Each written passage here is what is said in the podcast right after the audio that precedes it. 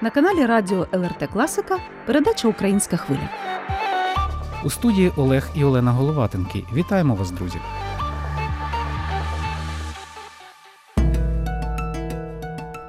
Сьогодні в передачі говоритимемо про таке: дитячі долі на війні, життя поділене навпіл. Буча 22 Як журналісти дослідили загибель української родини з дітьми і знайшли її російських вбивць. Другий шанс. Дитяча клініка у Каунасі прихистила і лікує дітей з інвалідністю, що втекли з батьками від війни. Все це в українській хвилі просто зараз.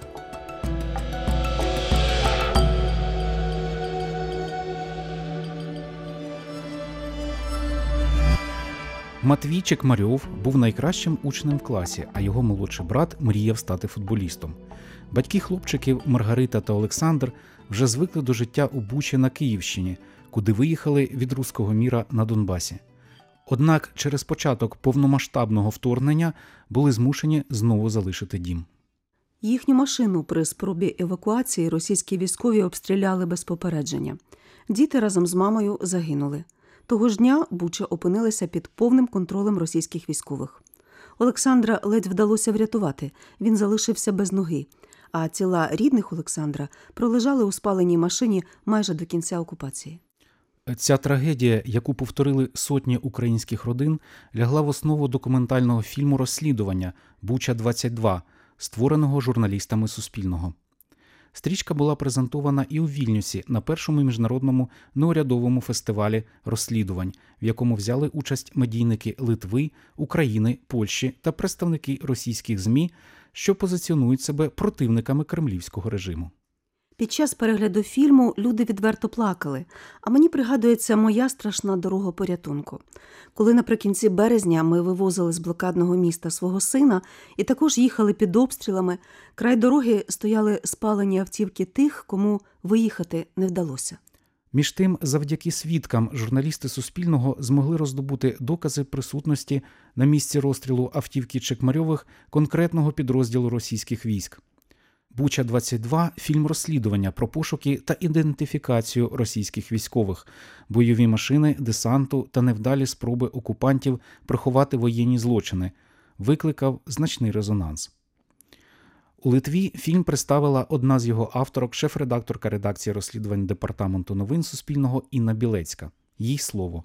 Нам дуже важливо, щоб ті фільми розслідування, які ми робимо, бачили у Європі. І на цю конференцію ми приїхали презентувати наш фільм Буча 22 про події у Бучі у березні цього року. Це документальний проект розслідування, в якому ми зосередилися на одному злочині. На жаль, дуже поширеному злочині.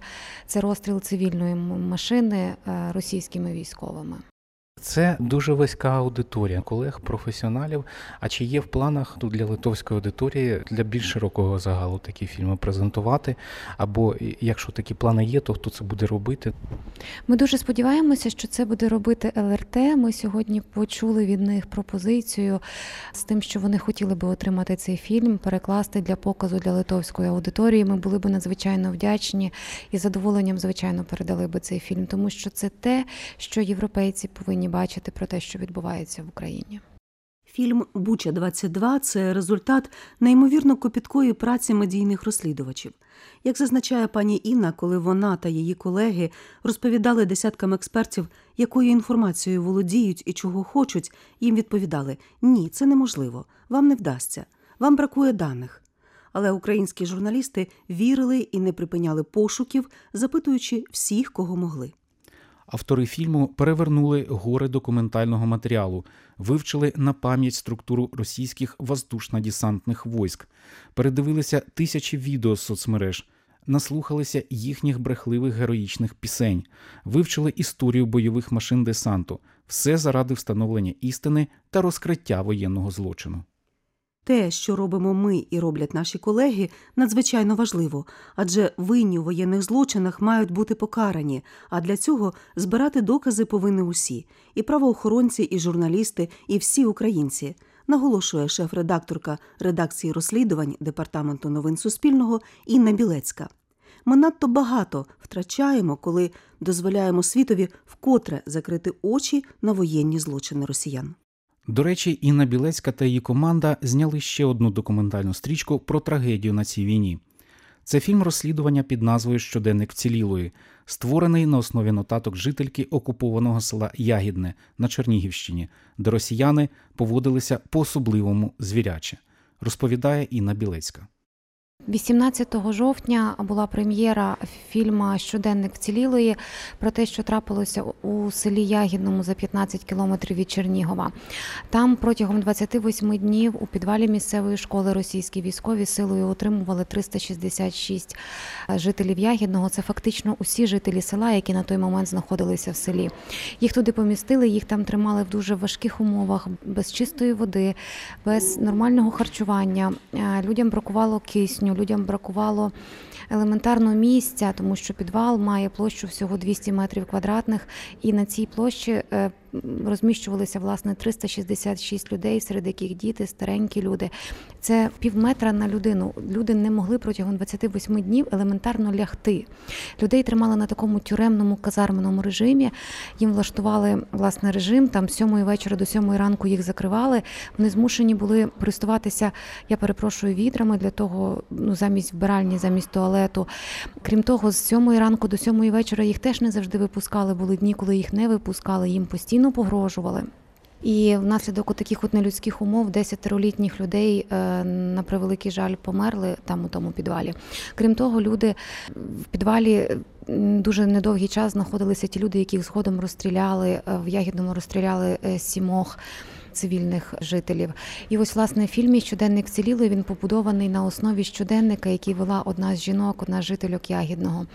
Там детально відтворені всі події цих 28 днів. Ми перевіряли те, що написано в щоденнику. Є інші герої, які підтверджують ці події, і нам вдалося встановити підрозділи, які відповідальні за те, що відбувалося у школі. Інно, ви спілкуєтеся з колегами з литовськими. Чи є у вас фідбек, що вас здивувало в сприйнятті литовців історії України останніх місяців і цих історій, які ви зараз доносите за допомогою документалістики? Ви знаєте, ми на превеликий жаль, тому що не мали достатньо досвіду поспілкуватися.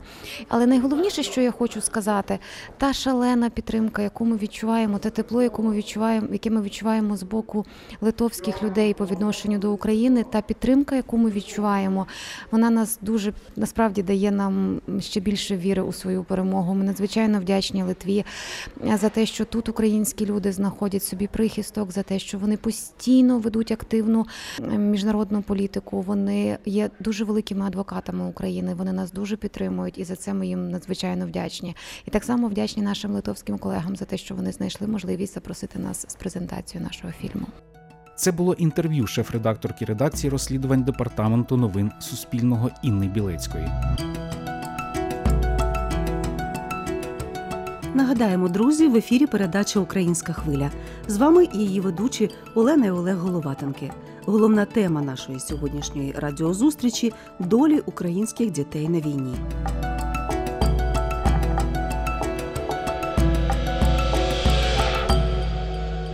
Дружня Литва, що першою простягнула руку допомоги, коли російські окупанти вдерлися до нашої країни, допомогла врятувати від постійної небезпеки життю і здоров'ю тисячі українських дітлахів. Під мирним Балтійським небом вони мають змогу спокійно жити і спокійно спати, продовжуючи вчитися, розвиватися, радіти життю і мріяти про майбутнє. Особливо втішно, коли мова йде про порятунок дітей з інвалідністю, адже ще до війни на їхні маленькі плечі ліг тягар проблем зі здоров'ям, випробування, які часто не по силах навіть дорослим людям. Литовці не лише потурбувалися про їхню безпеку, а й надають всі умови для лікування та реабілітації. Один з таких прикладів безкорисливої щирої допомоги ми знайшли у Каунасі в місцевій Вайко Райдос клініці. Цей заклад гостинно прийняв до себе кілька родин українських воєнних біженців, які виховують дітей з інвалідністю. Тут їм надали не лише безоплатне житло, а й можливість комплексної реабілітації малечі, супровід висококласних фахівців з корекції та реабілітології. Для батьків дітей це справжнє диво. Власне, з дива почалася й сама історія Вайко Райдос клініки. Одна з її засновниць, Довіля Цаполінскайте, сама є мамою особливої дитини, дівчинки Лукреції. Друга Агнея Діте, кінезіотерапевт Лукреції. Довіле подолала великий шлях пошуків і боротьби, рятуючи свою доньку від підступної хвороби. Свого часу вони об'їздили всю Європу, намагаючись зробити неможливе. І таки зробили. У маленької Лукреції стався нарешті прогрес у розвитку. А її енергійна матуся зібрала кращі відновлювальні методики, привезла їх до Литви і згодом разом з Агне відкрила власну клініку, де з командою фахівців реалізують тепер комплексну терапію дітей з інвалідністю. Ми вирушили спеціально до Каунаса, аби поспілкуватися з цими неймовірними людьми, які до всього від початку війни опікуються українськими родинами. Запрошую до мікрофона засновницю Вайко Райдос клініки Довіли Цапулінскайте. Каждый ребенок что-то он может, и каждый ребенок может по-своєму. Так наш девиз, так да, я можу. Один Кожна може дитина щось йти, може, і другой кожна може дитина може двигатися по-своєму. в колясці, Наш вони девіз всі так, діти, я вони можу. всі хочуть Один може жити, йти, вони всі інший можуть. може рухатися Як в колясці, радуються але этой вони жизни. всі діти, і всі Діти у нас хочуть великі, жити. вони можуть І вони всі начать можуть радіти ходити, цьому тому що ми життю. используємо Діти у нас у костюмотерапію. клініці можуть почати Тоже у нас ходити, є бо ми терапія використовуємо маминим голосом, також ми проводимо терапію маминим голосом, яким ми робимо нейросенсорну стимуляцію мозку, щоб, створити нові зв'язки в мозку. Таким чином, дитину ми повертаємо в той час, коли мама була вагітна, і за допомогою маминого голосу створюємо нові нейрони в голові. дитини. Створюються ці нові нейрони, і так дитина стимулюється. Таким чином, ми допомагаємо їй навчитися ходити, навчитися малювати, буває говорити. І звичайно, у нас у центрі також є окрема кухня, де діти можуть навчитися обслуговувати себе. Також у нас є і туалет, і ванна кімната, де вони теж можуть вчитися обслуговувати себе і бути незалежним від інших людей. тоже могут учиться, как себя обслуживать и быть независимым от других людей. Довіля, я знаю, що ви як людина і як мама дуже чутливо прийняли в своє серце ті події, які відбуваються зараз в Україні, війну, яку розв'язала Росія проти українського народу, і те, що зараз страждають мільйони українців, вам також відлунює в серці. Я знаю, що Вайко Редос Клініка гостинно відкрила свої двері для українських родин, які е, знайшли безпеку і притулок у Литві. Можете розповісти про це? Прошу. Так как началась война, так мы сразу подумали, как мы можем помочь, и сразу решили принять. Коли 20 почалася сім'ї війна, із України, ми одразу які подумали, мають дітей, як ми теж, можемо допомогти, которым ми можемо і одразу помочь вирішили в своїй прийняти дві клініці. родини з України з І дітьми, із яким ми можемо гемофілії допомогти тут, у організації своїй к нам клініці. З організації допомоги дітям з гемофілії до нас приїхали дві родини з дітьми, які е, мають інвалідність. Ми змогли надати дітям курс терапії, змогли забезпечити їх житлом. ми дали кожному по кімнаті, а також надаємо терапію, яку вони потребують, виходячи з діагнозу дитини. І тоді ми від організації Потім з цієї організації нам зателефонували і повідомили, що ще одній сім'ї, бабусі з онуком, також дуже потрібна допомога. І ми тоді вирішили прийняти ще і третю родину. Таким чином, е, зараз наш центр відвідує десь где-то 10 10 сімей, яким допомагають інші організації, і також ми допомагаємо. І зараз до нас також приходять на терапію приходять 10 сімей з України. Можливо, є серед цього невеликого досвіду спілкування і е, праці з українськими родинами історія, яка особливо зворушила вас. Наша семья, которая приехала с маленьким к нам Наша сім'я, яка приїхала з маленьким Сашком у центр. Його хвороба є такою, що він дуже багато часу провів у лікарнях. Він має багато діагнозів. Він не підпускав е, до себе інших фахівців. Йому було важко багато що робити, йому було важко говорити. Звісно, і всі події в Україні на нього також сильно вплинули. І коли вони приїхали, як зараз пам'ятаю, вони приїхали, маючи лише ліки для дитини і тільки повний набір документів на дитину, всі записи з лікарні. Вони не мали жодного одягу, вони не мали нічого. І, звичайно, ми тоді зібрали їм і одяг, і все для того, щоб вони могли тут жити у нас. І дитина вже показує дуже великий прогрес. Він починає говорити, він починає концентруватися, краще працює з фахівцями. Тож динаміка його розвитку дуже велика. Прогресс на его развитие очень большой. При цьому дозвольте задати вам відверте запитання. Все-таки клініка доволі молода і тільки розвивається. Хотілося б більше прибутку і більше можливостей для розвитку фінансового також. А тут кілька сімей, які одночасно треба обслуговувати, безкоштовно займатися з дітьми, надавати їм житло. Все це навпаки. Що для вас особисто дає таке соціальне волонтерство? Все, наверное, приходит от сердца, потому что как болела моя дочка, и была такая ситуація, що Все напевно виходить від серця. Бо коли хворіла моя донька, і була така ситуація, що вже держава не давала грошей на ліки, треба було зібрати велику суму. І реабілітація теж вже після хвороби коштувала дуже дорого.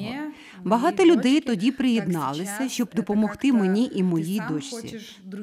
Тому зараз ти вже сам хочеш іншим допомагати та віддавати. Тому що у таких ситуаціях люди діють спільно. Ми одні нічого не можемо, а разом ми можемо все. Так, ми можемо разом допомогти одне одному, і це все нас веде вперед. Ми дуже раді, що багато компаній та інших фондів приєднуються до нас, і ми можемо працювати разом та допомагати іншим. Я хочу спитати таке: утримувати дитячу клініку, вести таке господарство, а воно не маленьке, це доволі енергозатратно. Воно займає і сили, і час, і здоров'я. У чому секрет вашого успіху, впевненості і постійної усмішки на устах? Усталость чувствуется точно, но что крутить вперед дети. Втома відчувається точно. Але що веде нас вперед? Діти. Як вони змінюються тут у центрі? А потім, ось тиждень тому, приїхала одна родина. Вона була песимістично налаштована якось, не вірила в терапію. Але після цих десяти днів вони сказали, що вони точно сюди ще приїдуть. Їхня донька почала змінюватися. Вона стала більш емоційною. Вона почала більше їм посміхатися. Так, ось такі слова, які ми чуємо від батьків, що їхні діти змінюються, посміхаються, ходять. Напевне, це той двигунчик, який не дає зупинитися. Не дає остановитися. Яка ваша мрія? Щоб всі діти могли щоб усі діти могли отримати терапію, щоб могли отримати її безкоштовно, щоб були якісними ті послуги, які вони отримують. І ще одне невеличке суто українське питання: чи були ви раніше в Україні? І можливо, вже зараз є такі думки в планах, коли закінчиться війна, а вона безумовно закінчиться, приїхати в Україну і, можливо, навіть провідати своїх маленьких українських пацієнтів. Да, в Україні ми були на реабілітації, ми були в реабілітації в НЕМО. Так, в Україні ми були на реабілітації. Ми були на реабілітації в НЕМО, на е, дельфінотерапії з Лукрецією. Ми були двічі, бо вони там дуже допомогли. І моя донька Лукреція, вона їх просто в Україні обожнює. Тож ми, якби не війна, напевно, влітку поїхали б знову в Україну на дельфінотерапію. І я думаю, що ми поїдемо. Звичайно, ми поїдемо і до наших пацієнтів, з якими ми спілкуємось. Сподіваємося, бажання довілля Цеполінскайте збудеться. А найперше збудеться наше єдине, найбільше спільне бажання. Україна переможе, і всі діти, які зараз разом з батьками змушені жити в інших країнах, повернуться на батьківщину.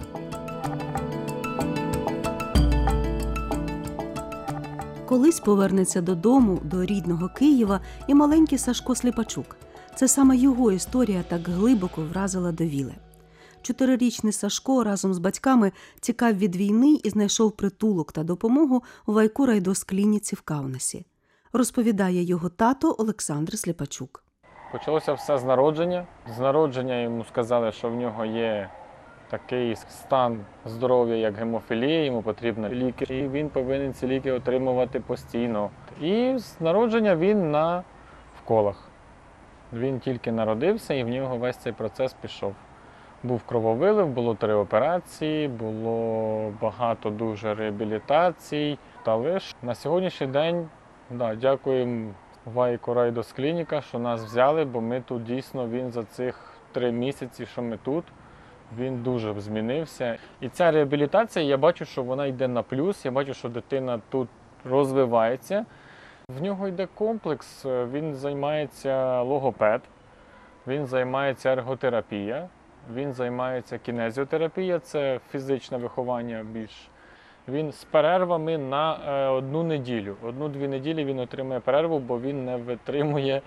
Коли, скажімо так, він місяць кожного дня ходить, то він вже не хоче, бо воно дійсно трошки важко. Олександр згадує, як довелося приїхати до Литви буквально без нічого. Нові друзі допомогли їм стати на ноги і почати життя спочатку. Вони гарно нас прийняли. Вони відразу нам дали номер, питали, що потрібно вам. Підійдіть нам, скажіть, що потрібно. Ми прийшли, попросили, що нам потрібен був ноутбук, бо ми, я ж кажу, ми все залишили. Ми взяли тільки ліки, ми взяли тільки одяг, і то він був на нас той одяг. В основному це були його речі. Все, це був одна невеличка була валіза, ну невеличка валіза, скажімо так. Все. Ми як взимку виїжджали, отак ми і приїхали. Тобто це було пальто, джинси теплі і все. Але що тут нам вже почали забезпечувати далі речами. Хтось там з людей приносили речі. Ну, в основному це були ну, якби жіночий одяг, то всім якби було. А відбувалося ще десь приблизно через тиждень на в Каунасі тут е, на підтримку України захід борщ. Там запрошували всіх, продавали борщ і на підтримку військових відправляли кошти. Завдяки підтримці Довілі Цаполінскайте, Агне Юдіти, інших небайдужих і щирих литовців, батьки маленького Сашка знову повірили у власні сили. Вони активно вчать нову мову, працюють. Сашко відвідує дитячий садок і регулярно проходить курси реабілітації. Його тато Олександр Сліпачук вважає Литву прикладом для своєї рідної країни. За Литву скажу так, що запам'ятається те, що допомога людей без такого відчуття, що ти щось винен. Ну, от, наприклад, дуже часто в нас є таке, що от я комусь щось допоміг, і тоді людина якби відчуває такий, що ну да, він же ж мені допоміг, то прийдеться потім якось там віддячити чимось. Тут такого ну, взагалі немає. Ну і вражає те, що максимально все для людей в тому плані, що є страхування, і не потрібно переживати, що там ну, десь щось там в лікарні скажуть, що якась операція буде, і в тебе на це не буде коштів. Тому що коли нам робили операцію, то були дуже великі гроші, які можна було не зібрати за один день, але слава Богу, ми зібрали їх там за тиждень. О, тут сказали на моє питання, якщо треба буде ще раз операція, сказали, що йому зроблять її безкоштовно. Тут, в Литві, Олександр радіє кожному прожитому дню свого сина. Кожне нове досягнення дитини це маленька перемога, якою варто пишатися. Я пишаюся тим, що він тут більш спілкується з людьми. Він не сидить в підвалі, він не сидить в погрібі, не щитає картошку. Він тут спілкується з людьми, і для нього це класно. Він бігає по траві, якісь приходять дітки інші. Да, він їх не розуміє, тому що вони всі спілкуються на литовській. Але вони діти між собою вони розуміють. Той кидає так, той сміється так, все, вони знайдуть спільну мову. Наостанок ми запитали в Олександра Сліпачука, яку пораду б він дав батькам, що виховують дітей з інвалідністю і зараз також перебувають не вдома. Кажу, що не втрачати надію на те, що все буде добре. І навіть якщо лікарі кажуть, що буде все дуже погано, є щось в цьому світі таке, що ставить оцю фразу, що от прямо вже це для вас як вирок. Тому скажу так, що потрібно? Потрібно працювати з дітьми, займатися, і все воно буде добре, тому що ну, потрібно вкладатися в цей процес. І це одне скажу не плакати. Бути сильним і духом нині не завадить кожному з нас, адже всі ми маємо зберегти на війні найголовніше наших дітей, майбутнє України. У рубриці Пісня на війні представляємо вам аудіоверсію кліпу, який створили діти, що були змушені через війну залишити рідні домівки і зараз є переселенцями. Разом вони заспівали відому пісню гурту Океан Ельзи Не твоя війна, а один куплет виконують англійською як послання до світу про те, що в Україні щосекунди йде війна.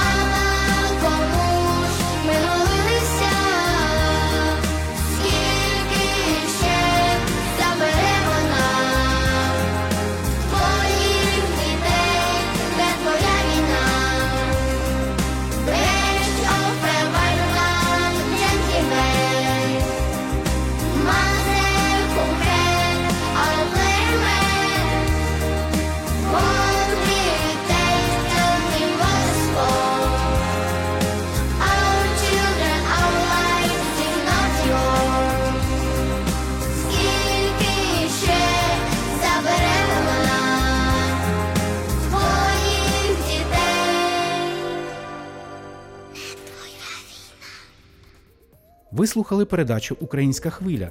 До ефіру її підготували ведучі Олена і Олег Головатенки. Переклад інтерв'ю українською здійснила Анжеліка Медведєва. Звукорежисер передачі Соната Ядевичиня. До наступної зустрічі в ефірі.